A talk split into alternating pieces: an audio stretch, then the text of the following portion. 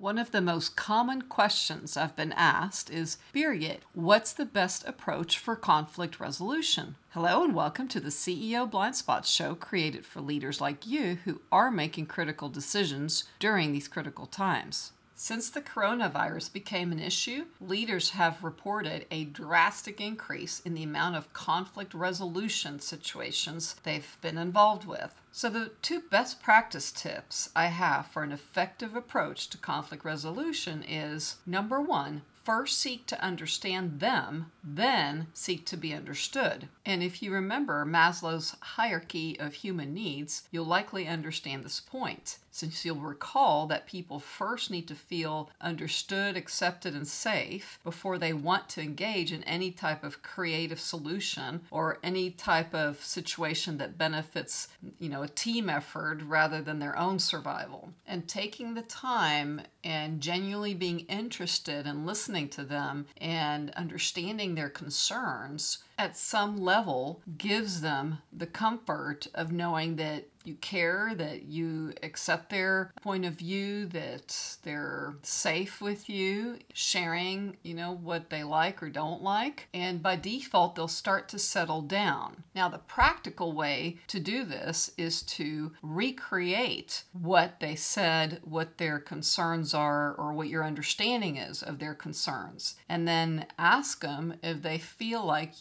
understood them, or if they would like to elaborate or let you know what concerns you may have missed. That step alone can make great progress in terms of reducing their reactive mode and their potential need to be right, and increasing your ability to engage them in a creatively productive solution that could actually work. And right now, more than ever, it's important to engage people in conversations of what works and doesn't work under these unprecedented circumstances rather than who's right and who's wrong. Anyway, tip number two is state either what's in it for them in solving the conflict or the common commitment you both originally shared, like serving clients effectively or giving team members the benefit of the doubt. And go ahead and confirm that you still have that same commitment now. Yet, that due to the current challenges you're faced with, you are interested in everybody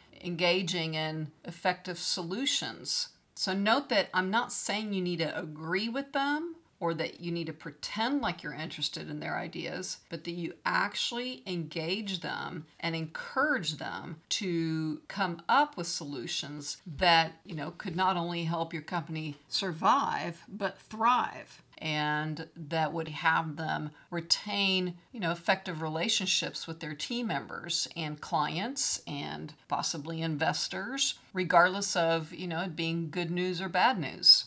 So, the possible blind spot that leaders have when it comes to conflict resolution, which is especially applicable now, is that many conflicts start unnecessarily from people trying to solve them via text or email where tones and intentions are more often than not misinterpreted. And in the worst case, they turn into legal conflicts from people forwarding to their friends or posting it on social media. So, needless to say, I recommend that you engage in conflict resolutions in person if possible, which, depending on what part of the world you live in, that is not an option right now with the coronavirus but at least verbally and preferably also visually through the video conferencing platform that you might be using is the best way to engage in the process of solving conflicts. In fact, the only time I recommend using written form is when you're confirming logistics or agreements that have already been made. So I hope these tips somehow support your leadership success and that you'll continue to send me your questions at ceoblindspots.com.